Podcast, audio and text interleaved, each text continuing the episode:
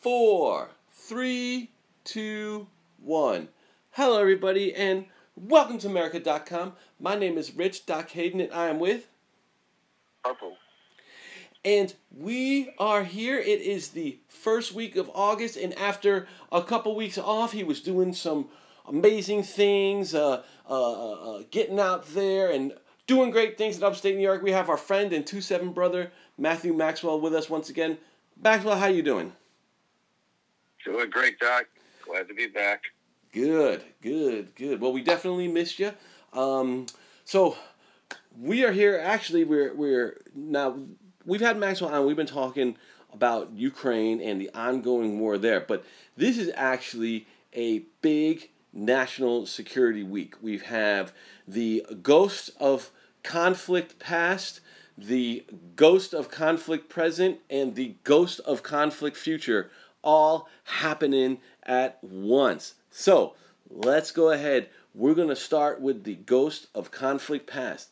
On Saturday, uh, Al Qaeda leader Ayman al Zawahiri was killed by the CIA in Kabul in a drone strike and uh, putting a bit of a capstone onto the uh, the global war on terrorism. Uh, you know, the um, Zawahiri, as Bin Laden was killed in 2011, and uh, Zawahiri has been at large, you know, ever since September 11th. So, um, but he's gone now. He is no more. So, Harp, let me open it up to you. What do you think about the death of Zawahiri? I mean, that's good news for America. Mm-hmm. I mean, we've had him in our crosshairs, what, 20 something years? Mm-hmm. Maybe longer? So, I mean, it's, it's uh, those, everybody who was involved, you know, we got to know that their time's just waiting out. Mm-hmm. We don't forget. Mm-hmm. So, I think it, I think it's a good news. That's actually a good news story. Mm-hmm. Absolutely, I agree. I agree. Maxwell, what are your feelings? Yeah, I'd have to agree with Harp, but you know, it's one of those deals where, you know, what Al Qaeda and all that had their tentacles in over the years. Like, it, it's 27 years later, and you know what? It's it's a win. It, it took a while to get there, but we got there. Uh, and through the years, these guys have branched out and done different things. You know, like the Haqqani network started up after Al Qaeda, and and how much these people have influenced other groups that we've been fighting. So, you know, it's uh, it's definitely a win. Definitely a long time coming, and, and it's good stuff. Absolutely, absolutely. Yeah, I agree with everything you guys both said. I think that uh, and Harp, you're right. The the a lot of these guys who um, have been operating are you know still uh, you know we still have intel on them. They're still in our crosshairs. Um, I don't know if we you know we're not going to launch um, you know drone strikes against uh, all the small guys, but yeah, no, this just goes to show that the CIA is still you know still effective, still operating, uh, you know still able to do work, and I think it'll keep those guys on their toes. And, and you know, so I've actually, I'm going to loop in a, a, a bit of a larger commentary on Afghanistan. You know, um, one of the things after the, um, the war ended last, so I've come up on a year now that the war ended. Um, you know, one of the things that I kind of uh, uh, predicted, one of the things that kind of sadly came true is that you know the world kind of moved on from Afghanistan. I think it was an, I, I think it was inevitable that uh, eventually we would. Um, but you know, um, it, it's it's the, the situation in Afghanistan for the Afghan people is still very very grave, and the fact that the Taliban is um, you know housing people like Zawahiri just goes to show that maybe you know at the moment um, they may be uh, you know trying to run the country peacefully and uh, you know um, uh, try to administer it um, in a way and, and not drag um, you know drag it back into conflict with the rest of the um, rest of the world.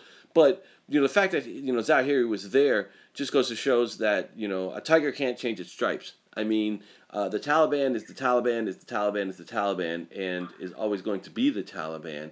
And uh, while they may not be, um, you know, uh, supporting Al Qaeda and other organizations as they, uh, or, or excuse, supporting Al Qaeda and other organizations to, um, you know, uh, operate abroad. Uh, you know, the, it's terrorism still in their DNA, and you know, I think that this really um, uh, you know, is a bad omen for the long term, uh, you know, health and stability of uh, Afghanistan. Because how many more guys are there? You know, that's my question. How many more guys are there? That's what, I, that's what I was going to say. There's like, I hope this goes to show the rest of the world that those people are not that stupid as we try to make them make everybody believe they are. I mean, they can run and hide for twenty something years, and I mean, this ain't the end of that ugly snake's head. That, I mean, Taliban, they're going to regroup. They'll show themselves again one day. Mm-hmm. Yeah. They've been doing that. They've been doing that since forever. Mm-hmm. Absolutely. Absolutely. Those people learn. Uh, I mean, they can hide hide them for as long as it takes. I guess. we'll we'll seek them out. We'll find them. Mm-hmm. Yeah, hundred percent. Maxwell, let me let me ask you. So now that we're almost a year out um, you know, how have your um, maybe some of the things that you thought of, uh, you know, at the end of the war with the U.S. plot, how, you know, how how much of the, the things that you were you're thinking about have come true? Was there anything that was unexpected? And kind of, you know, what do you see the state of play of Afghanistan right now? Well, I would say, like, especially with recent events, I think this is the way we should have played Afghanistan for a long time. Like, uh, you know, a year ago we were talking about the failures there and us trying to do nation building, and that's that's never going to work because there's a huge cultural disconnect. But like the small wars, CIA driven ops against terrorists, like that's how it needs. That's how it, it should have been prosecuted from the get go. So like, you know, this kind of this kind of targeted strike to Al Qaeda's number one guy now uh, is exactly how this how it should have played for a while. Like I think we wasted our time for years, uh, and I was actually quite surprised with the pullout we had in Afghanistan. You know, I didn't know how much of a presence we had with the Taliban in charge. Like, you know, how is the CIA operating in there? You know, didn't know how that would would work. I thought it would be kind of akin to North Korea, where we have just 0 mm-hmm. eyes on the ground as far as what's going on there. But apparently, I was wrong. That, but I'm just you know, a retired guy, armchair quarterback. So what do I know? yeah, yeah. I was um, yeah, I was very surprised uh, by that as well. And I, you know, gosh, for the I really have to give the CIA a hand because I mean they've been doing great work in Ukraine. Um, they still yeah get still are able to get at these guys. Um, you know, in Afghanistan, are still able to operate. Um, and, you know, still able to project power. So I was actually, um, yeah, kind of pleasantly surprised and. Um, would I know I'll never, I'll never be able to do it, and they'll never accept it. But if I could shake the hand of um, whoever authorized this op, I would because they um yeah they seem to they they're pretty good and uh, you know I this one's been going on for a while though. Yeah. I don't know how many years it took to get inside that that circle. Yeah, I did read one article and um, this particular attack uh, they've been planning for a couple months. Uh, they have been watching um, him for uh, at, at least or this area at least um, since around the time that um, you know uh, last year when the, you know the war ended. So um, and I don't know. I I, I didn't. You know, I didn't read when I, I read. I didn't read anything about where he's been for the last twenty years. I don't know if he's been in Pakistan or if he's been probably. I'm, I'm sure that's where he was because we were all over Afghanistan. But um, yeah, I don't know. Uh, it didn't say about where he you know where his whereabouts were for the last you know uh, twenty years uh, since he since he left. But you know, I'm sure I'm sure all that stuff will start to come out in the next couple weeks. You know what I mean?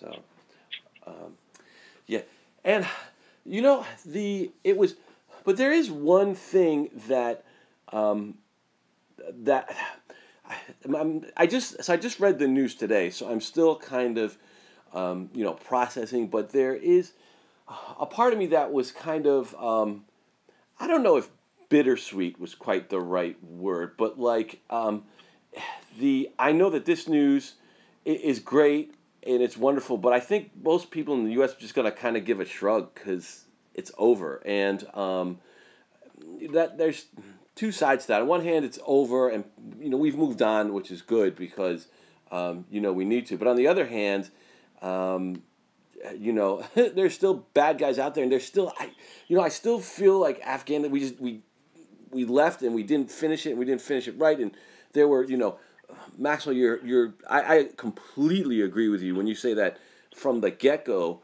Um, this it, you know this is how we should have operated. It should have been you know the CIA doing clandestine operations, special ops, and we should have never um, invaded. So on one hand, um, you know the war had to end, but then I don't know. maybe maybe it's just a sentimental part of me that's like um, just you know a little sad that nobody cares anymore. You know what I mean? But um, yes, I don't know if you guys have any any thoughts on that.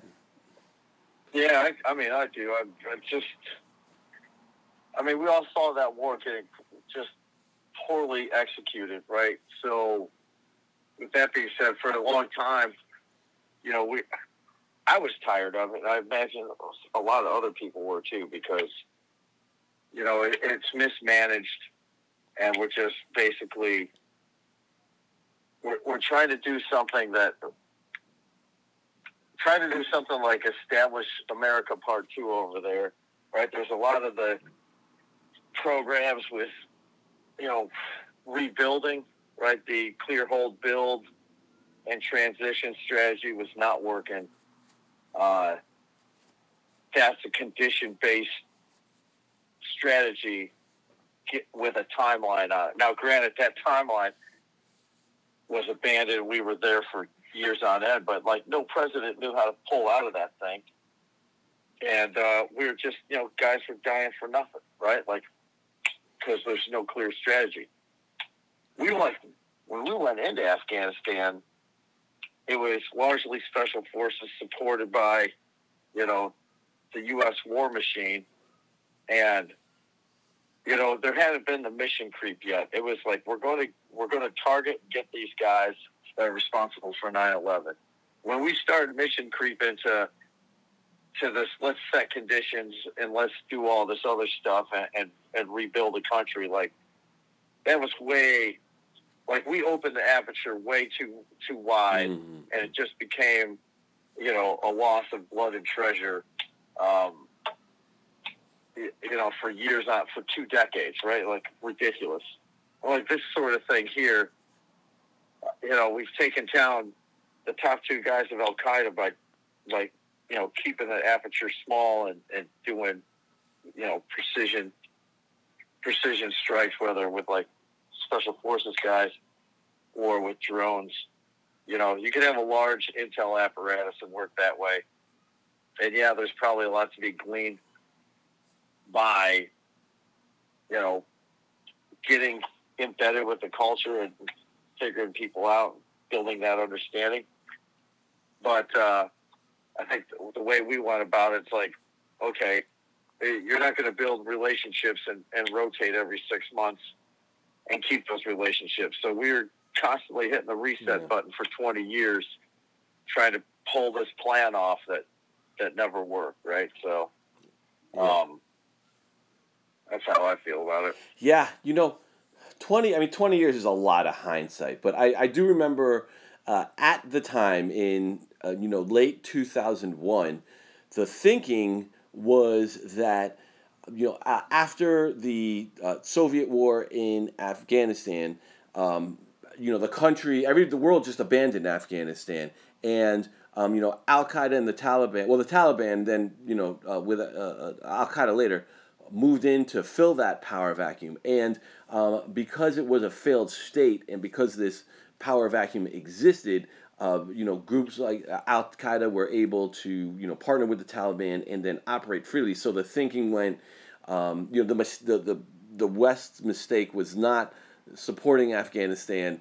Um, you know, in the late '80s and early '90s when uh, the Soviets left, and we're not going to make that mistake again if we just if if we were to go in and just you know kill a bunch of terrorists and you know um, wash our hands with it even though uh, although long that's what we should have done. But the thinking was if we just go in you know uh, kill a couple bad guys and uh, get the fuck out of there then uh, the root problem of um, you know uh, this failed state of afghanistan is not going to um, go away and then it's going to be another um, you know, another group is going to come in and fill the void. And it's just going to just be a, you know, like basically like an open sore. Um, and uh, yeah, and it just, uh, you know, after 20 plus years, or I say, well, excuse me, almost 20 years, um, you know, it's, it's, it, that's just, you know, nation building is really, really, really, really, really hard. And we saw it, and possibly, maybe even impossible in certain circumstances. And we saw that uh, in Afghanistan and in Iraq. So you know, um, yeah, yeah. So right, yeah. So my point to that is this, Doc. My point to that is, like, it is nation, like nation building and that sort of thing. Uh, that by itself takes an awful lot. Like, you know, there was a lot of resources when the, when they executed the Marshall Plan. That was a lot of resources, right? Mm. Um, you take a look now where we tried to do this. The problem is the country wasn't on board, right? It was yeah. like the America's not at war, the Marines are. America's at the mall. Yeah. So if you're trying to do this monumental task with a, you can't do it with a small footprint, and you need like the backing, like the stuff we pulled off in World War II. You have the whole entire nation behind that, right? You can't trying to rebuild two countries simultaneously, Iraq and Afghanistan, where nobody even knows we're fucking there, yep. mm-hmm. right? Mm-hmm. Uh, and and you certainly can't do it when congressmen and senators, uh, you, you, know, for political clout or whatever way the opinion poll rolls that day, threaten to cut funding, yeah. right? Like you can't do, you can't take on that kind of operation. And you know what? Like most of those people uh, that signed up for the shit like early on, like when everyone was united after 9-11, it was let's go get the guys that did this and that's it. Like all this expanded other shit, and especially Iraq, which had nothing to do with it, was was not what people signed up for. And like George Bush and those fucking foreign policy blunders completely fucked up the war on terror. Mm-hmm. Completely. Mm-hmm. Because you had guys in Afghanistan saying, we're getting resources pulled from us while we got Al Qaeda leadership, you know, held up in the fucking Tora Bora Mountains, right? We had them. We were closing in the fucking noose, and we couldn't make it happen because this guy's got a fucking ego problem, mm-hmm. right? Like, so yes, nation building probably could work if we had competent people in the fucking White House and if the fucking country knew that we're even fighting fucking wars, right? Like, so those are two things right there. Uh, I think are very important. Um, and then, like from a counterterrorism aspect, you could do counterterrorism operations with a small footprint.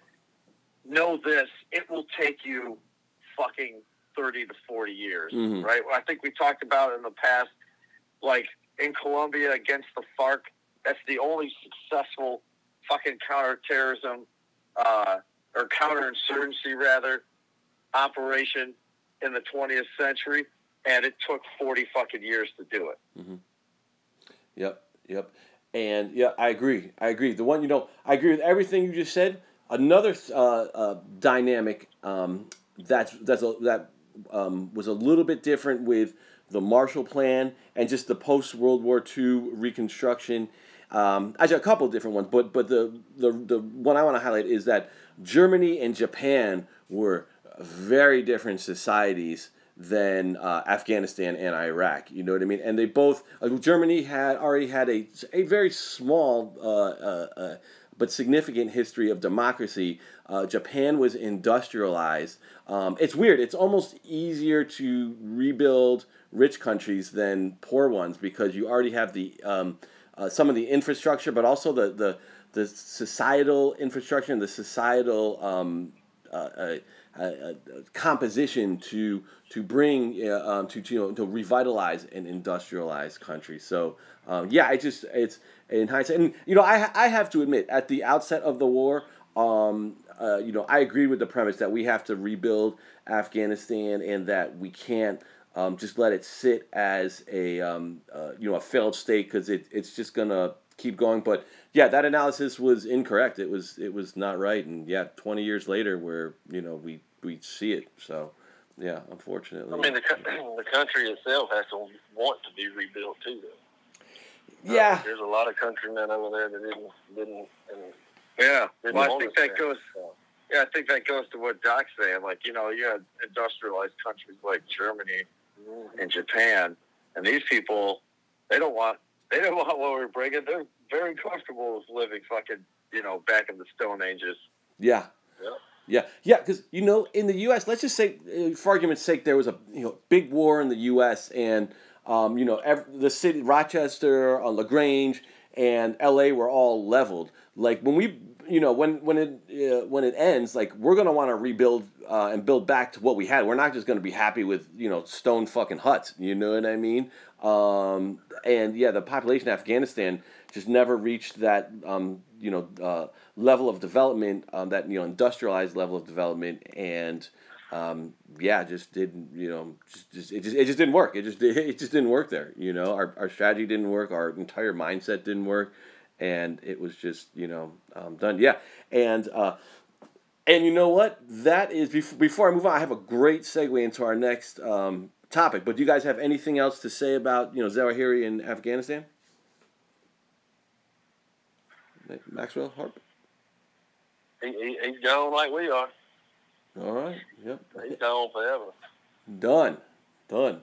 And the very last thing I will say, it, it will be interesting to see um, how Al Qaeda um, continues, or if it continues to be relevant.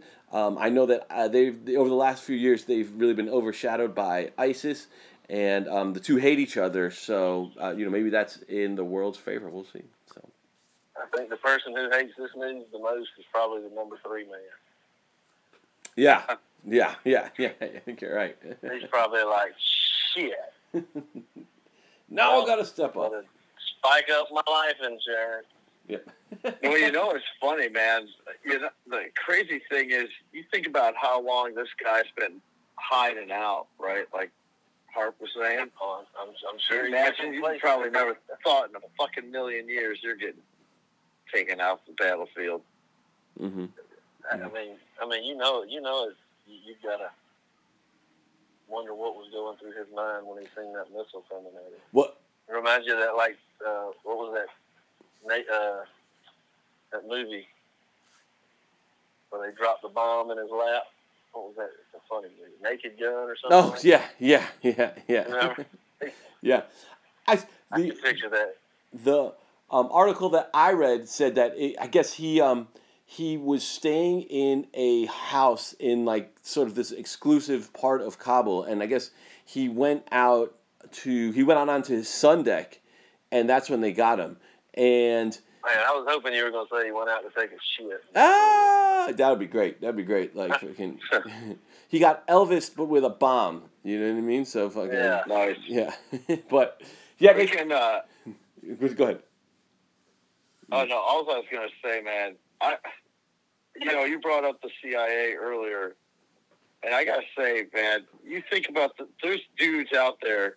You know, we take this shit for granted, but there's people out there that are freaking putting in the work. Yeah. You know, that sacrifice That's what I was saying. That's what I was saying. This this has been going on for years. They've been looking for this guy for twenty something years. Yeah. There's been a CIA team working this for that long. Yeah, man. Yeah. yeah. I, you know, I have to say, I probably multiple teams. I'm sure it got passed down like a, a grandchild. You know? Yeah. Yeah. I, you know, I, I, I'm not fit to be in the CIA, but I do uh, every once in a while fantasize and daydream about it. But I got yeah, I gotta say, man, yeah, they they you're absolutely these these dudes have been on it, and um, yeah, they're the they're the best at what they do. You know what I mean? So, all right, well, let's move on to the ghost of conflict present. So, as I was saying, um, the people of Afghanistan, uh, you know, when we uh, invaded Afghanistan in um, late 2001, I know that there was a huge sigh of relief among many people because the Taliban was just a it's a brutal government and uh, uh, you know the um, uh, Islamic fundamentalists and ruled with an iron fist. And initially, I'm sure many of the people in Afghanistan um, were excited and happy that we were there. But over the ensuing years, as um, our occupation did not go well and was mismanaged, they uh, they slowly drifted back to the Taliban, and we got what we have now.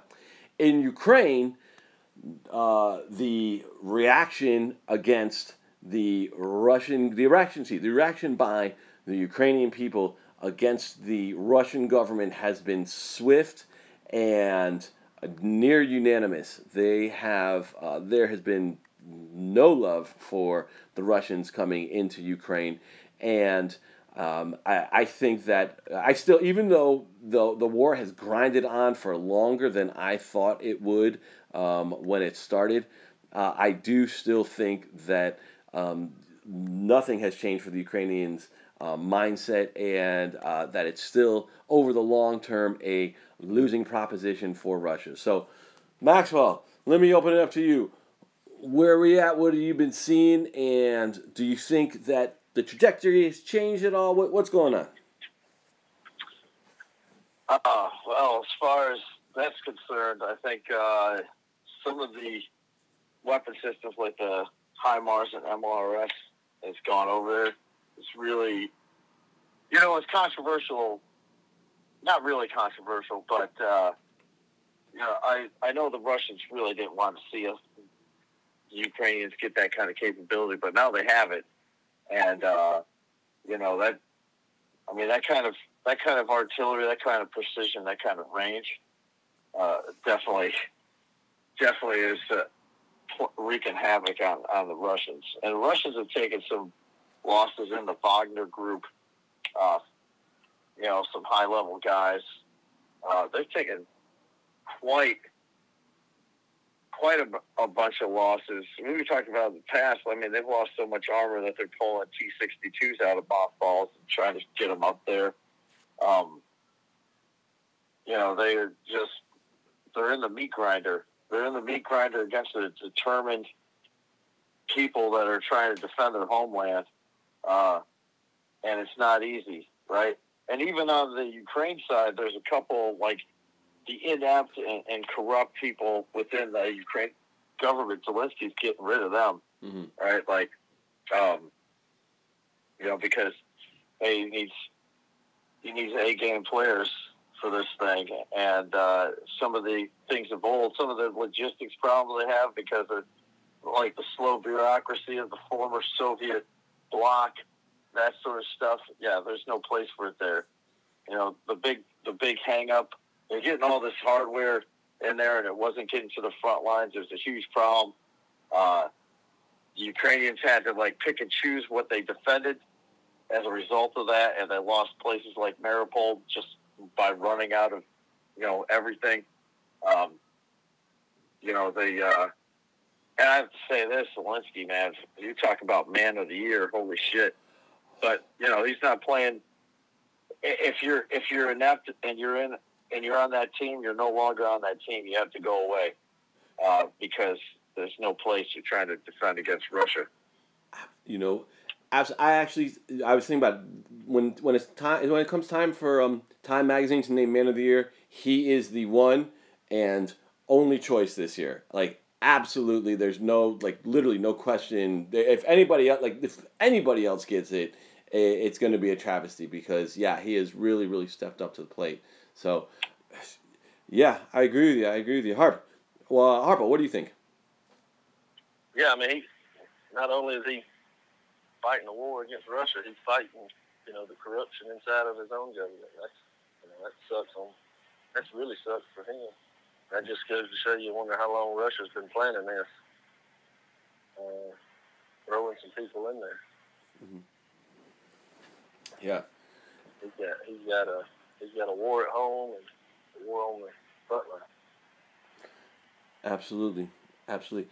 So, you know, now that we are, you know, five months and some change uh, into this, um, you know, I, I, I am still surprised that Putin's hanging on, and uh, you know, I, I I really think that it goes to show the um, I don't want to say the rot inherent in Russian society, but just the um, the the way he was able to just completely gut the government and um, eliminate all meaningful opposition to him because uh, you know I remember we, we were talking about this uh, you know we were talking about the court intrigue and what's going to happen and, and who's going to be the guy to finally stab Putin in the back and you know they're they're all the oligarchs and all the people in power there it seems like they're their ships tied to his. It's it's and the there there's that. And then the um the Russian people have no say at all in this. And um you know Putin and um, the regime are you know completely disconnected from uh, you know any accountability to the Russian people. So they could you know they could I mean, it's it's it, it, I, I you know the, the thing that I was wrong about is that um, they could Russia could go ahead and turn into um, basically like North uh, uh, a continent-sized North Korea, and um, looks like Putin could hang on. So I yeah I don't know when this ends. That's the thing that I'm most surprised about. I don't really know. Um, you know uh, what the end game for um, I, I mean I know the end game for Ukraine is to kick the Russians out and to just keep fighting and just to keep grinding them down. But um, you know Russia doesn't um, I, I think that the the losses that um, Russia is willing to incur many more losses um, or much greater loss than um, you know other countries. So you know uh, Maxwell what do you think about the dynamic and, and how's this going to end Yeah, I tell you what, like, I mean, largely, Putin I isolate himself from the world, uh, and I don't know the like you were mentioning. I don't know the internal workings within Russia, but it it, it can't be popular. Like I don't know uh, what he's how much he could hold on and how long he could hold on, but it's clear as day that like the Ukraine thing is a failure, and the Russians are announcing that they're back to they're back to uh, the goal of taking all of Ukraine, annexing all of Ukraine, like uh, you know, hitting these like stalemates over in the east and and having their ass handed to them. Uh, you know, they're doubling down right? And it's like, okay, well, who knows what Putin has up his sleeve and, and why they would make claims like that? Or maybe they just make the claims and are pushing this narrative because they have to save face or they have to show strength, even though when it's clear that they don't have it. And now, like the Russians are putting supportive messages messages to China to take military action against Taiwan. Mm, like yeah. they're backing that up. So, I mean, they're putting themselves out there, um, and and really, like you have to. I mean, you just have to think with with the exceptions. Who knows how much China uh, reciprocates that, but they're really alone on the island as far as I'm concerned, right? And you know, that's just from my seat That's what I'm seeing. You know, I think China's been backing them a little on the energy side it, it China it, China has been um, offering support to Russia. I've read a couple of um, articles that it's certainly more than um, when the war started. I don't know. Uh, I I have, I have not read much recently about uh, their level of support, but uh, but but yeah, I I I I mean, Russia's still ostracized from Europe, still cut off from Europe. They were, you know, again talking about the, as of two weeks ago, um, Russia was talking about cutting off Europe entirely from natural gas over um, the over the winter, which I think in the short term would really um, would would would be a disaster for Europe. But in the long term, over you know over the next year or two, would be a kind of a disaster for Europe. But over the long term, as Europe, it would just uh, you know accelerate um, Europe's um, uh, uh, move away from Russia, uh, move away from you know, they're they're you know um, adapting more green technology and then looking elsewhere for natural gas. So in you know five years after Europe has transitioned away from Russian national gas, I you know I don't know what Russia's going to do. Maybe they'll just sell it all dirt cheap to India and China like they've been doing. I you know, but um, yeah, I don't know. I one thing I will give Putin is might he it us. was that. He might sell it us. Uh, I don't think we'll buy. I don't think we're buying Russian natural gas for the next twenty years. Yeah, I think I think that ship has sailed. Um, uh, I there, there there is one thing that I will give. Um, uh, uh, uh, I will give Putin, even though he's he's terrible at the long game. He is a survivor. Um, he is he's he's a terrible terrible at strategy, good at tactics, and um, you know he's the the Russian government. I I don't know. Their horizon is maybe just a couple weeks. Their their forecast uh, just you know hang on a little longer, hang on a little longer. I you know personally. I, I think that they they're, they're definitely not playing this 4D chess game where they're um, you know uh, manipulating pieces throughout the region and playing Europe off it. All that stuff's bullshit. I think that they're uh, just really surviving day to day and hoping to just um, adapt and just throw you know throw throw different things uh, at the wall and see what sticks and hopefully and hope that it just comes out um, that everything works out for them in the end or if it doesn't entirely work out that the regime is able to hold on to power um, long enough so that they get something that resembles a win in Ukraine and then go on for there. So um, yeah, that's kind of you know that, that that's that's what I see going on with the Russian government right now, and um, they're they're hanging on a lot longer um, than I had given them um, credit for. But but I, I, I will also say this, and I'm I'll, I'm rambling. I'll wrap this up. But I do think that when um, Putin finally does go, it's going to be uh, really, it's going to be fast. It's going to take everybody uh, by surprise, and it's going to come um, without warning. And the only people who know are uh, who who know about it ahead of time are the people in the you know Kremlin who are the ones who overthrow him. You know what I mean? Like we won't know. So. Agreed. Yep. So that's that. So, anything else about Ukraine before we move on? Anybody? All right. Good to go. Good to go. All right. So, the ghost of conflict future. So, today, um, House Speaker Nancy Pelosi visited uh, Taiwan in the highest level American visit since 1997. Uh, China uh, reacted very, very angrily. First, um, in um, last week, uh, Xi Jinping had a call with President Biden and warned um, uh, him that uh, you know if you're going to play with fire, you're going to get burned by fire, which I kind of thought was um, a bit ironic that he was saying that, uh, considering um, all of China's provocative moves uh, towards Taiwan. But um, they, I, as what I read today is that they, the Chinese, um, the the people, the PL, the People's Liberation Army, um, is beginning um, live fire exercises off of Taiwan.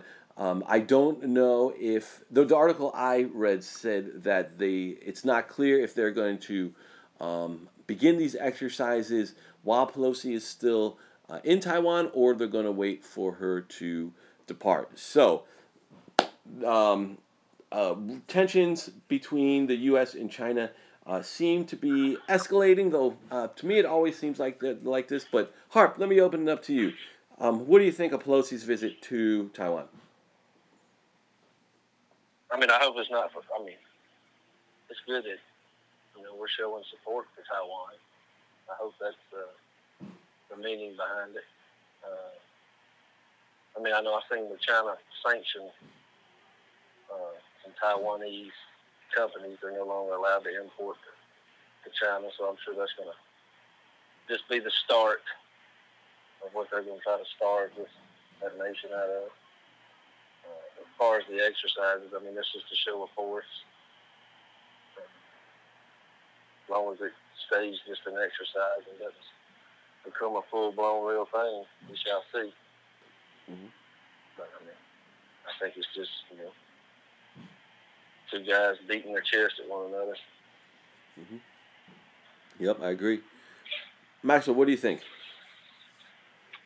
I was saying, like the the level to which China is protesting and, and holding these exercises is uh, is quite impressive, quite surprising as well, I guess to say, uh, because of Nancy Pelosi's visit. I mean, you know, we've always done the cat and mouse, you know, the back and forth. Uh, you know, we're, we're doing it a lot. We would do a lot of exercises in South Korea to North Korea's, you know, protest to that. And, you know, we've always flown into each other's airspace between Russia and the United States during the Cold War, things like that, uh, and, and held large scale exercises. In fact, the Russians hold a joint large scale exercise with the Chinese, which is which is always you know it, it always raises some alarms, uh, just like we do joint uh, naval exercises in the Pacific, which raises alarms for China. But this has like you know the timing's not coincidental, right? Like it's like clearly in response to this visit, uh, and that had been talked about, you know, for a while now of possibly happening. Uh, so it is one of those things where we've talked in the past about, hey, China's China's going to lay low. You know, Russia's kind of Russia's kind of uh, taken the spotlight and really got a lot of people, you know, aligned against them. You know, we, we've had several episodes of this thing where we're like, yeah, you know, and that was my thought. Yeah, China's not really gonna. They're gonna play it cool and and, um, you know, play the long game and and and, and not get uh, not get swept into the third world war. But Jesus, man, I'll tell you, like this week's but yeah, that might be uh, that might be a little too hopeful uh, that they would have, you know, the cooler heads would prevail. Well, I mean, we gave them a reason to, to fire it up. Yeah, it's well, if if if I think that um, it's not a question of if China invades Taiwan, it's a question of when. And I mean, it might not be for another sixty years. I mean, the three of us might be you know dead and in the ground before it happens, but I think it's going to happen at some point. And um, you know, I even though this is you know undoubtedly a provocative move by the U.S., it, it's the whether you know China invades Taiwan has nothing to do with you know any visit by you know any uh, American head of state. You know what I mean? Or or you know or somebody like Pelosi who's not a head of state exactly, but um, but yeah, I you know it's I, I even though this particular um, military exercise, I, I you know I don't think is going to necessarily be a um, prelude to um, a war. You know, one at some at some point, one day they're going to do one, and it will be the real deal. And you know, it's it'll be interesting to see you know where the rest of the um, the rest of the world is with it. You know, is the um, the uh, uh, you know is it, how's the rest of um, how is the rest of Asia to feel? How because Asia, you know, it, not to go out too far on a tangent, but Asia is in many ways like Europe in that they have um, you know this one large country um, this one large you know with a, with a, huge military surrounded by a number of smaller countries. The difference between um, you know um, Europe and Russia versus China and Asia is that Russia is a relatively poor um, and uh, uh, a poor authoritarian country, whereas China is a rich authoritarian country. So China has more weight to um, uh, throw around than um, Russia does. But you know, at some point they're going to say, you know, today's the day, and uh, they're going to do it. And you know, as we've discussed before, uh, a, a full scale invasion of Taiwan um, requires uh, a huge, going to require a huge um, military presence, um, uh, lots of logistics, and the world will see it coming. Um, but it's um, yeah, it's it's it's it's just like I said. I think it's just a question of um, not a question of if as much as a question of when, and we'll you know we'll see. And I Right. know, it'll it'll be when it does happen. It'll be interesting to see how because we're it'll be interesting to see how the U.S. responds because ah, you you know will it be the beginning of World War Three? Will we just try to um, you know, essentially, it's it's would it be like the porcupine strategy where we try to arm the shit out of Taiwan and make it really hard for China to swallow them and um, you know bolster our partners like you know South Korea and Japan um, in the region. You know, will that will a invasion of uh, a hostile invasion of Taiwan by China scare everybody else in Asia and push them into our arms? I mean, you know, these are all the things that um, these are all actually. I, one thing I will give China too. China is considering all of this, whereas Putin, um, I believe, thought that he would just roll over in Ukraine and didn't do his, um, you know, his due diligence in terms of gaming everything out. Um, the Chinese, I think, are almost overly cautious in some ways. They they val- the Chinese government values stability above all else, and they really don't want to see the region um, thrown into turmoil and thrown into instability. So um, that's why. Right. It's like, Yeah. Yeah, like China's move. And again, it's like China's move is your standard saber rattling, which, which to my point earlier was like I wasn't expecting. Right, like Mm. I thought that they would avoid that given everything else that's been happening, but. You know, in context, you know, not only is Nancy Pelosi over there, but there's a carrier strike group off Yes. the coast of Taiwan, and that and that plays a that plays a huge role too because you know the, the Pacific Fleet's out there in full force. Uh, you know, so everybody's you know everybody's everybody's flexing and, and talking their shit right now, right? The t- the two big bullies on the block. Um, you know, so Yeah. Yeah, that's what I was saying. They they just beating their two big boys beating their chest Yeah. one another. What, Yeah. what, what gets yeah. me though is it, is, is this, if China has been, uh, I mean, so pissed at you know Taiwan this and that. Why do they wait until Nancy Pelosi comes before they sanction them on something? I mean, what? Why haven't they already done that? Um, I think that it was a message to the U.S. and a message to Taiwan, and they. Um, it's more. It was. It was more of a message to us than it is to Taiwan. I mean, what is there? There's gonna be some Chinese folks in, in China like, oh, I'm not gonna get my favorite cookie from Taiwan anymore, yeah, or, something. You know, is, it gonna piss those people off in China? No. I mean, it's just a message to us saying, you know, we're gonna punish Taiwan if you come over here and see us. Yeah. This is your fault, USA. It's not Taiwan's fault. yeah, and I, and I think these um, these sanctions are relatively low hanging fruit that China can do.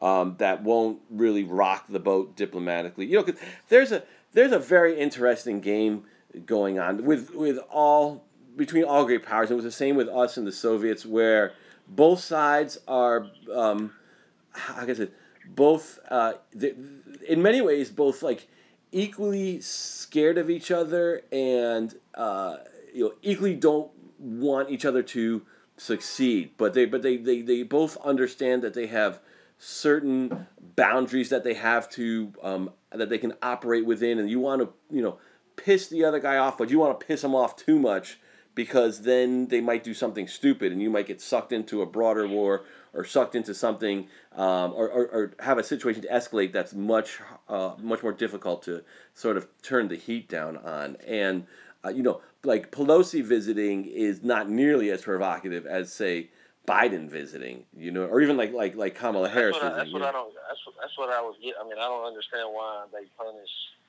over a Nancy Pelosi visit.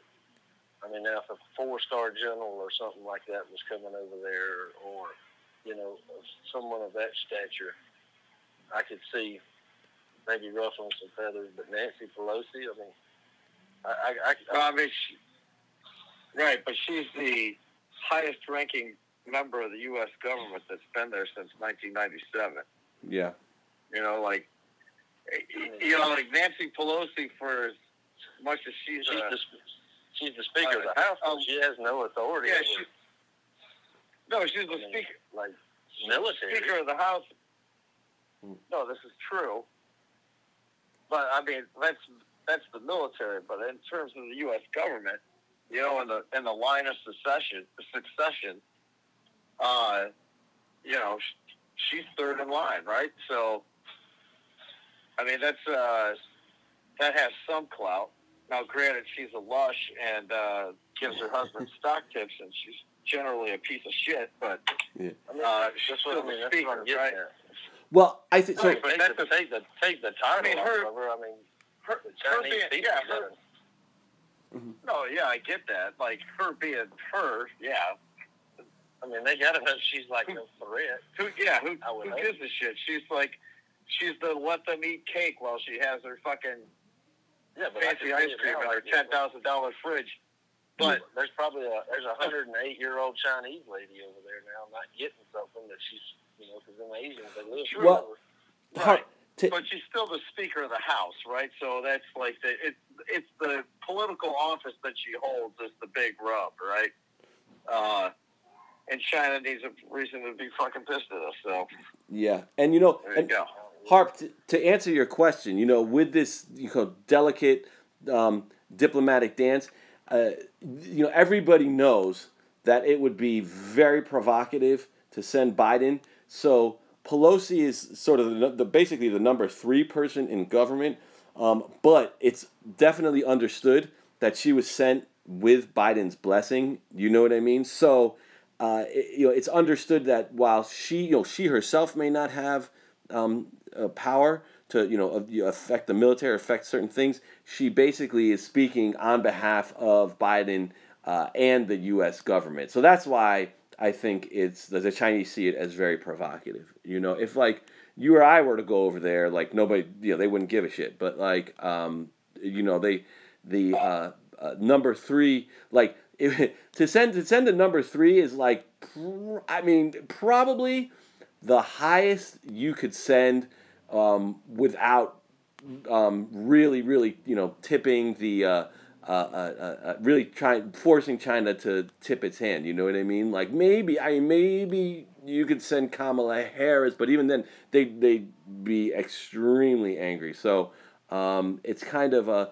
Uh, they're operating in the language of diplomacy here, and so that's why Pelosi is important. You know. it's not like she it's not like she went over there with a briefcase a hundred billion dollars in it saying here Taiwan I hope you keep the shit out of China. Um, I mean I don't Yeah, no, I, it's it's not like that, but it's you know, it's um. T- look, let's be honest. I hope it Taiwan. wasn't like that because I mean as long as they don't come fight over here, Mhm, Yep. Well, I hope she wouldn't do, do nothing like that. but here's the thing: Taiwan. If if we're looking at this from real politics, look, Taiwan. i Taiwan itself is um, not maximally strategically important to the U.S. It, what it's um, you know, if if if the Chinese government, let's just say for argument's sake, um, China were to invade Taiwan tomorrow, they have an easy day of it, and they they take Taiwan in. Um, it, it does possess strategic importance for us, but it is not. Um, uh, it is not you know maximally strategically uh, important, and not something that you know uh, U.S. power would be um, immediately degraded uh, as a result. Now, um, what it is extremely important for is um, as a signal uh, of U.S. power. And actually, I'm you know, as I said that it is it is important because it does provide a naval buffer between China and um, uh, you know the Pacific Ocean, and it would allow China to uh, operate more freely. So actually, I'm sorry. So it is strategically important, but its real importance, um, you know, basically is it's it's a democracy in Asia. It's a fully functioning democracy. Uh, it's a U.S. ally, and it is it's it's it's psychologically it's it's it's basically the um, it's it's almost kind of the the red a red line a psychological red line has been drawn between Taiwan and China, and China wants it. The U.S. doesn't want it to have it, and uh, it's it is it is about two two you know two um, giant gorillas beating their chests, um, you know, over this banana that they both think is much much more important than it actually is. I mean, like if China if China were to all of a sudden abandon all of its um, desires and ambitions on Taiwan, it would continue to grow. It would continue to um, prosper economically. Actually, economically, it might even be in China's best interest to um, to you know uh, uh, abandon its desire to invade Taiwan because it has less of a threat of sanctions and it would continue to be able to operate in markets um, you know across the world. But you know, in great power politics, man, like um, it's all about power and it's all about projecting it and what you got, and that's that's what's going on here. You know what I'm saying? So you got you gotta love politics. Yep. So so politics is keeping politics is keeping some hundred eight year old Asian lady from eating her favorite donut. Yeah. It's crazy. Yeah. So that's it. All right. Well, we got anything else? Anything else you guys want to add about Taiwan and China?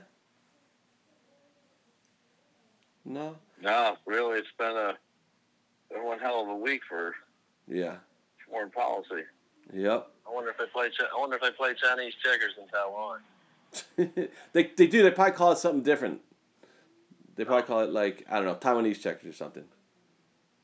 So, all right, all right.